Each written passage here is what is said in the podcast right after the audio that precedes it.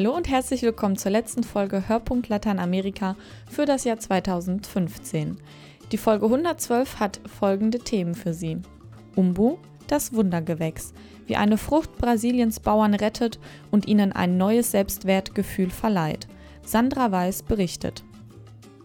Was sich viele nicht trauen, macht Melanie Kallisch mit Begeisterung. Ein soziales Jahr in Argentinien. Gottfried Stein hat sie in ihrem Alltag in Buenos Aires begleitet. Die Gewalt in Guatemala ist allgegenwärtig. Das Menschenrechtsbüro der Erzdiözese Guatemala erzielt Jugendliche zum Frieden. Ina Rotscheid stellt das Projekt vor. Friedensarbeit ist in Lateinamerika zurzeit wichtiger denn je. Bischof Overbeck erklärt, warum das so ist. Ich bin Laurin Zins und ich wünsche Ihnen viel Spaß beim Zuhören. Das Steinobst Umbu wächst ausschließlich in Brasilien und übersteht selbst Dürreperioden. In Zeiten des Klimawandels ist diese Eigenschaft für die Bauern vor Ort essentiell, manchmal zum Leidwesen des Baumes. Warum die Umbu-Frucht als heilig gilt und wie sie ein klein wenig die Gesellschaft verändert hat, das erklärt Sandra Weiß. Der Tag bricht an in der Landgemeinde Caladinho im Nordosten Brasiliens. Die Ziegen werden aus ihrem Korral freigelassen und rennen in die Trockensteppe, wo sie den ganzen Tag über nach Futter suchen. Die Trockensteppe des Nordostens, die Caatinga, ist das Armenhaus Brasiliens. Manchmal regnet es jahrelang nicht. Dann muss man sich zu helfen wissen. So wie die jungen Männer aus Caladinho, die an diesem Morgen große Plastiksäcke schultern und losmarschieren. Sie suchen Umbu-Früchte. Die sehen aus wie grüne Pflaumen und schmecken ein wenig nach Stachelbeeren. Wie kann es sein, dass in dieser staubtrockenen Halbwüste überhaupt etwas Essbares wächst? Das erzählt Ingenieur Jedo Besarra von der staatlichen Agrarforschungsbehörde in Petrolina.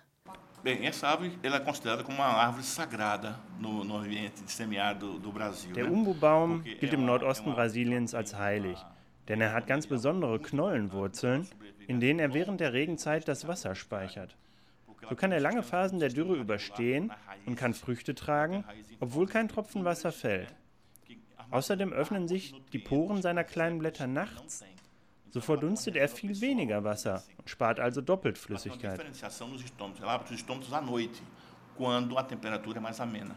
Não existe a insolação e a, tem a temperatura Então ela tem esse duplo, dupla forma de armazenar água. Doch gerade seine Anpassungsfähigkeit wurde dem langsam wachsenden Umbu zum Verhängnis. In Dürreperioden gruben die Bauern seine Knollen aus, um sich selbst und ihre Ziegen damit zu ernähren.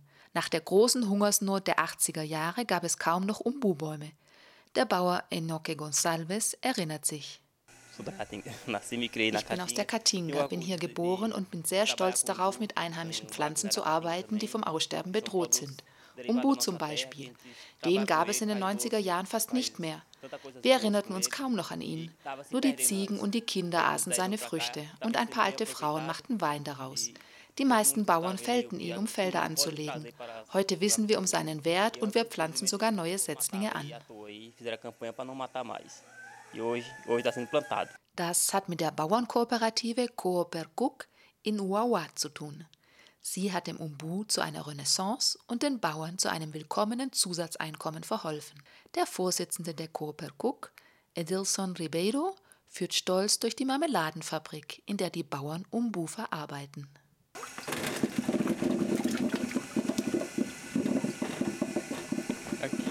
É onde acontece a recepção da fruta. Então ela chega aqui, daqui ela vai para o processo de lavagem aqui, numa primeira água, depois ela passa por a outra.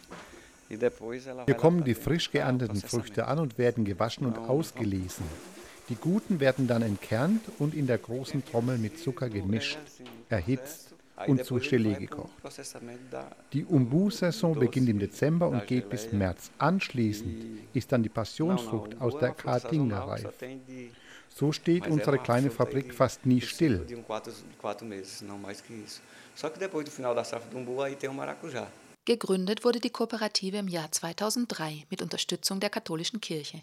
Mit Spendengeldern und Krediten wurde in Wawa, im Herzen der Caatinga, eine kleine Marmeladenfabrik errichtet.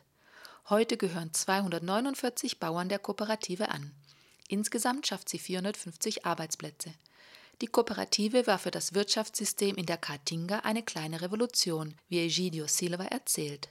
Der junge Agronom stammt aus Caladinho, ist selbst Bauer und gehört der Kooperative an. É, antigamente, o umbu, né, minha comunidade, sempre teve-se o hábito de tirar e comercializar atravessadores. Bevor wir die Kooperative hatten, mussten wir die Umbu-Früchte an Zwischenhändler oder Großgrundbesitzer verkaufen.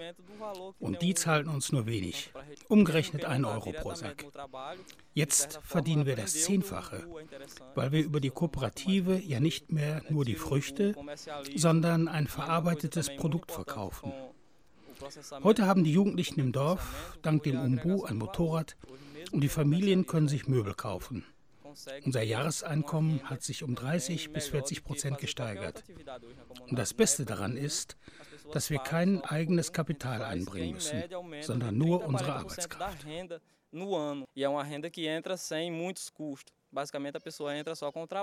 Für Kooperativenpräsident Ribeiro ist aber nicht nur der materielle Zugewinn wichtig, wie er erzählt. O bom, o ganho disso tudo não é, não é nem sempre o dinheiro, né? Für mich ist das Geld nicht das Wichtigste an der Kooperative. Das Wichtigste ist das Wissen und das Selbstbewusstsein, das wir gewonnen haben. Wir diskutieren jetzt über Politik, über unsere Rechte, über Ökologie, über Gleichberechtigung. Das ist schon irre, denn zu all dem hat uns die Herstellung der Umbu-Frucht äh, gebracht. Ich zum Beispiel bin nur vier Jahre zur Schule gegangen, konnte kaum lesen und schreiben und heute bin ich Präsident. Das hätte ich mir nie träumen lassen. Der Umbu hat unser Leben auf den Kopf gestellt.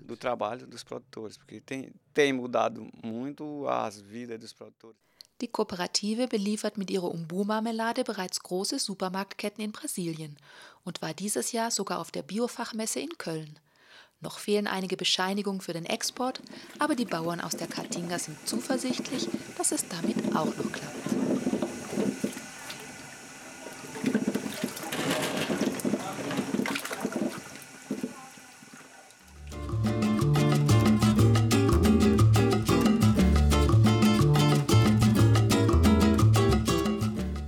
Aus einer 40.000 Einwohnergemeinde im Süden Deutschlands hat es Melanie Kalisch in die Metropole Buenos Aires verschlagen. Hier lebt und arbeitet sie. Wie ihr Alltag in Argentinien aussieht, zeigt Melanie unserem Reporter Gottfried Stein. Also ich heiße Melanie Kalisch. Ich bin eigentlich aus Nürtingen. Das ist ein kleiner Ort in der Nähe von Stuttgart, also aus dem Süden von Deutschland. Ich bin davor zur Schule gegangen, habe mein Abitur gemacht auf einem Wirtschaftsgymnasium und bin jetzt hier, weil ich eine neue Kultur kennenlernen wollte, ein neues Land kennenlernen wollte. Also ich hatte in Deutschland meinen normalen Tagesablauf und da wollte ich einfach mal raus und woanders hin. Um Melanie Karisch derzeitiges Umfeld zu besichtigen, braucht es eine Tagesreise von der argentinischen Hauptstadt hinaus in die Provinz Buenos Aires. Mit dem Zug geht es eineinhalb Stunden bis Merlo, einer Kleinstadt mit 250.000 Einwohnern. Am Ortsende liegt das Barrio Spinetta, ein Armutsviertel mit bunt durcheinandergewürfelten, einfachen, ebenerdigen Häuschen entlang der ungeteerten, staubigen Straßen. Hier im Kindergarten San Cayetano verbringt Melanie Karisch ein freiwilliges soziales Jahr. Über ihre Pfadfinderschaft St. Georg wurde sie vom kirchlichen Hilfswerk Adveniat hierher vermittelt. In dem Kindergarten ist sie Mädchen für alles. Also ich helfe im Kindergarten. es ist eigentlich jeden Tag anders. Einmal, also am Anfang, wenn die Kinder kommen, helfe ich dabei, also die bekommen hier Essen und dann helfe ich dabei, dass Essen zu verteilen, dass die keinen Unfug machen und alles.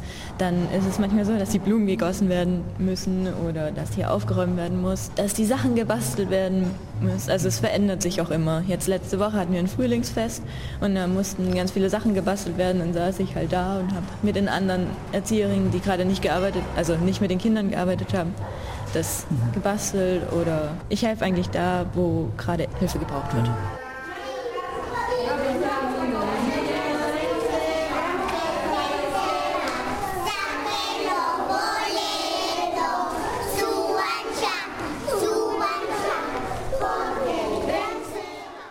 Insgesamt 170 Kinder betreut der Kindergarten. Gearbeitet wird in zwei Schichten, vormittags und nachmittags. Alle Kinder kommen aus dem Armutsviertel rings um den Kindergarten.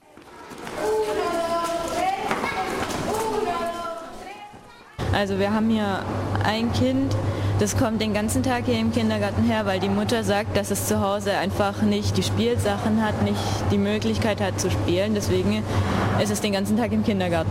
Man merkt auch, die Kinder hier spielen glücklich, haben die Chance zu spielen und hier sind sie glücklich. Aber zum Beispiel kommen manche mit Schrammen und äh, also man merkt, dass es dadurch, dass alles ein bisschen mehr kaputter ist, dass sich die Kinder mehr verletzen.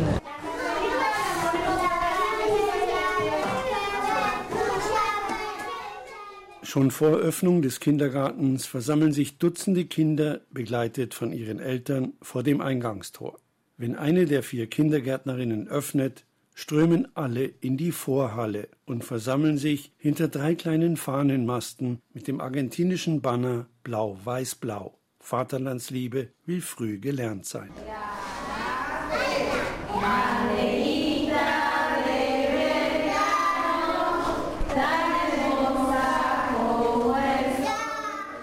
Melanie Karisch und ihre Kolleginnen haben Mühe, die fröhliche Meute in drei Gruppen zu sortieren. In die der Fünfjährigen, der Vierjährigen und der kleinen Drei- und Zweijährigen. Dann lassen sich die Kinder in ihre Klassenräume führen, wo entweder schon das Frühstück oder das Mittagessen wartet. Jorgelina ist eine der vier Kindergärtnerinnen.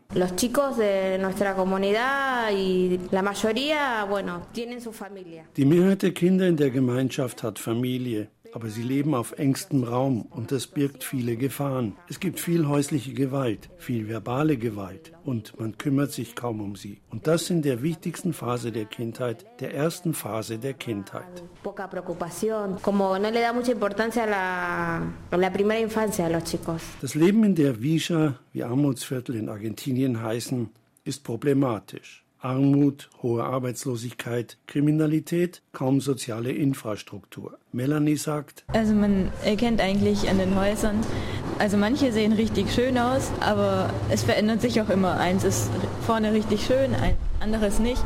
Aber wenn man dann mal die Chance hat, hinten an den Häusern zu gucken, dann sieht man auch, dass es nur vorne die Fassade ist. Und so ist es auch. So ist es hier auch. Die Leute sind glücklich, aber im Inneren haben sie trotzdem ihre Probleme mit dem Geld, mit Essen, mit allem.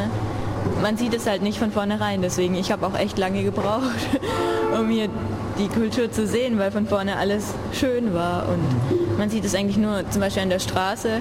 Es ist eigentlich nur die Straße geteert, die, wo der Bus fährt. Während ihres Aufenthaltes hier lebt Melanie bei der Familie von Georgelina. Deren Mutter, Margarita, ist die Leiterin der Einrichtung. Sie hat Melanie als ihre Enkelin fest in ihr Herz geschlossen. Sie ist göttlich, wunderbar. Sie lebt im Haus meiner Tochter, also bin ich ihre Großmutter. Melanie genießt das Leben in ihrer argentinischen Großfamilie. Ihre Freizeit verbringt sie bei Pfadfindern, bei Familienbesuchen oder sie musiziert auf ihrer Gitarre. Was nach dem sozialen Jahr in Argentinien kommt, weiß sie noch nicht. Vielleicht studieren, vielleicht arbeiten, ne? was genau weiß ich noch nicht. Weil, also mir gefällt eigentlich vieles. Entweder was mit Musik, entweder was mit Kindern, vielleicht auch in einem anderen Land arbeiten, nicht in Deutschland. Aber das weiß ich gerade noch nicht.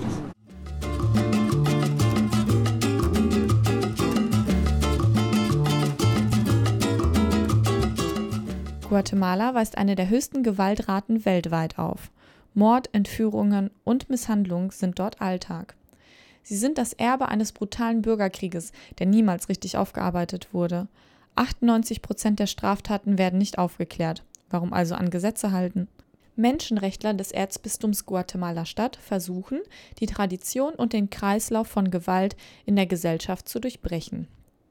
Das Menschenrechtsbüro ist ein langjähriger Partner des deutschen Lateinamerika-Hilfswerkes Adveniat und wenn also in diesem Jahr bei Adveniat die Versöhnungs- und Friedensarbeit im Mittelpunkt der Weihnachtsaktion steht, dann fließen die Spenden auch in Projekte wie dieses.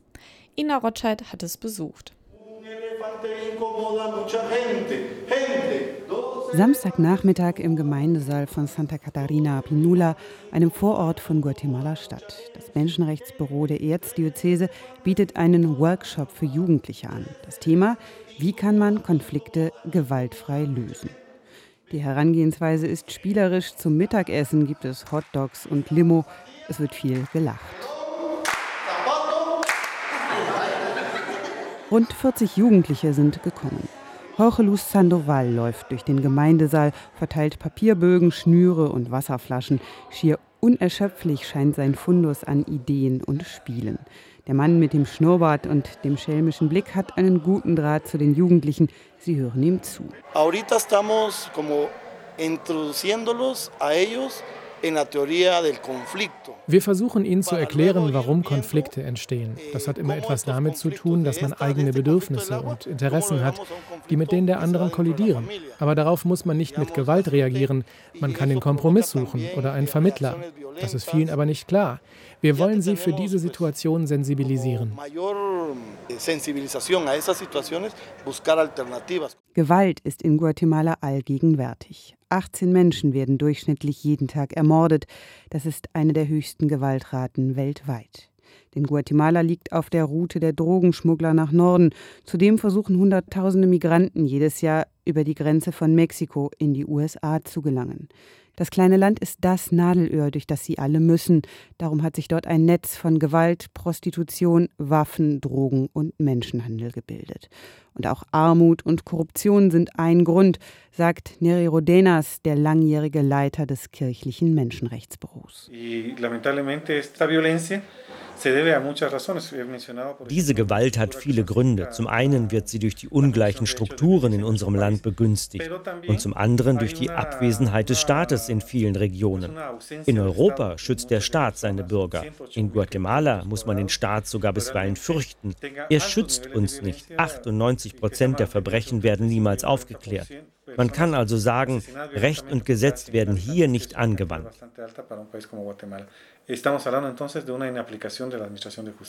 Schießereien, Drogenhandel, Bandenkriminalität auf der Straße, Gewalt und Alkoholismus zu Hause. Viele Jugendliche kennen nichts anderes. Auch Maria José, die diesen Workshop besucht, hat diese Erfahrungen gemacht. Mi hermana y, y una mi prima, como a dos cuadras de nuestra casa, meine Schwester und meine Cousine sind nur zwei Blocks von uns zu Hause überfallen worden. Sie waren nur auf dem Weg zum Einkaufen. Und das kann dir jederzeit passieren. Deswegen dürfen wir jetzt abends nicht mehr so lange raus. Du kannst auch nicht mehr auf die Straße, ohne Angst, dass etwas passieren könnte. Und die Justiz hat längst kapituliert. 98 Prozent der Straftaten werden nicht aufgeklärt. Die Gesellschaft hat sich daran gewöhnt, sagt Jorge Luz Sandoval. Gewalt ist hier eine Art zu leben und zu überleben. 20 Jahre nachdem hier in Zentralamerika die ersten Jugendbanden auftauchten, gibt es heute eine neue Generation. Ganze Familien, die in mafiösen Netzwerken aufgewachsen sind. Kinder werden mit Gewalt groß. Die Eltern verdienen ihr Geld als Auftragsmörder oder Drogenschmuggler, als wäre es ein normaler Job. Sie kennen nichts anderes. Entonces es para él es normal. Diesen Kreislauf der Gewalt zu durchbrechen, das ist das Ziel des Menschenrechtsbüros der Erzdiözese in Guatemala-Stadt. Sie bieten Präventions- und Workshops an. Sie arbeiten mit Familien, Lehrern und Gemeinden zusammen, um Jugendliche für das Thema zu sensibilisieren. Denn in der Schule lernen die jungen Menschen so etwas nicht. Nos enseñan lo cotidiano, la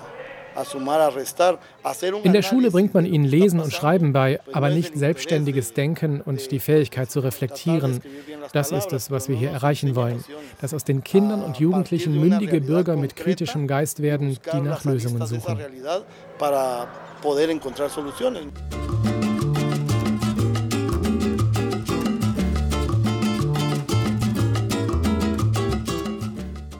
Workshop, wie ihn das Menschenrechtsbüro in Guatemala anbietet, fördert mündige Bürger und zeigt, wie man in Frieden leben kann. Denn gerade in Lateinamerika ist dies keine Selbstverständlichkeit. Wie wichtig Frieden und Gewaltprävention sind, betont Bischof Overbeck und verweist auf die Jahresaktion des Lateinamerika-Hilfswerks Adveniat. Die Aktion steht unter dem Motto Frieden jetzt, Gerechtigkeit schafft Zukunft. Die Weihnachtskollekte, die am 24. und 25. Dezember in allen katholischen Kirchen Deutschlands stattfindet, ist traditionell für das bischöfliche Hilfswerk Adveniat und die Menschen in Lateinamerika und der Karibik bestimmt. Schwerpunktthema in diesem Jahr ist die Friedensarbeit. Der Leitgedanke der Aktion lautet: Das Werk der Gerechtigkeit wird der Friede sein. Er stammt aus dem Buch Jesaja.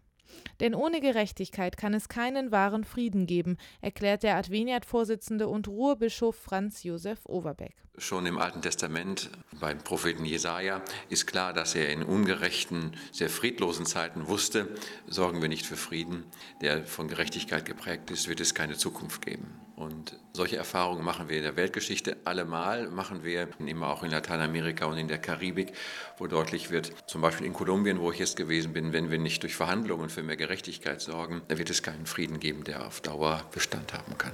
Gerechtigkeit als Ausgleich von Interessen und Verteilung von Gütern und Chancen zwischen allen Beteiligten. Von diesem Idealzustand entfernt sich Lateinamerika aber immer weiter. Nirgends auf der Welt ist die Schere zwischen arm und reich größer als dort. Das schürt Konflikte.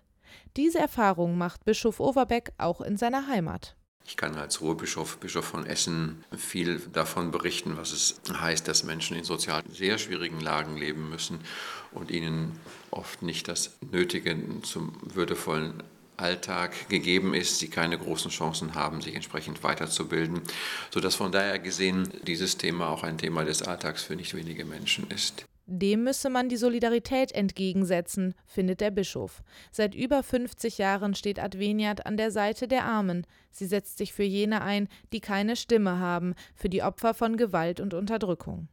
Unterstützt werden diese kirchlichen Projekte von den Katholiken in Deutschland, und auch in diesem Jahr hofft Bischof Franz Josef Overbeck wieder auf Großzügigkeit bei uns und Solidarität mit den Menschen in Lateinamerika.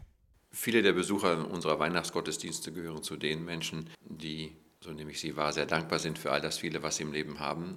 Und warum ich auch immer gerne darum bitte, dass sie es für andere geben, nämlich ihre Spenden. Und ähm, darum ist die Botschaft eine doppelte. Zum einen dankbar zu sein für jede Spende im Blick auf das, was Advenia tun kann, um diese Prozesse in Lateinamerika zu mehr politischer, zu mehr seelsorglicher, zu mehr sozialer Gerechtigkeit zu fördern. Und zum anderen, um ein Zeichen zu setzen, dass auch unsere Gesellschaft hier in Deutschland Menschen braucht, die sich dafür solidarisch einsetzen. Das gehört zur Kultur des Christlichen und wenn das auf diese Weise verwirklicht wird, haben wir einen großen Teil unserer Botschaft der Kirche mitten in dieser Welt schon verwirklicht nicht. Das war der Hörpunkt Lateinamerika für dieses Jahr. Vielen Dank an Ina Rotscheid, Sandra Weiß und Gottfried Stein für ihre Mitarbeit und an Sie fürs Zuhören. Ich wünsche Ihnen einen guten Start ins Jahr 2016. Bis bald.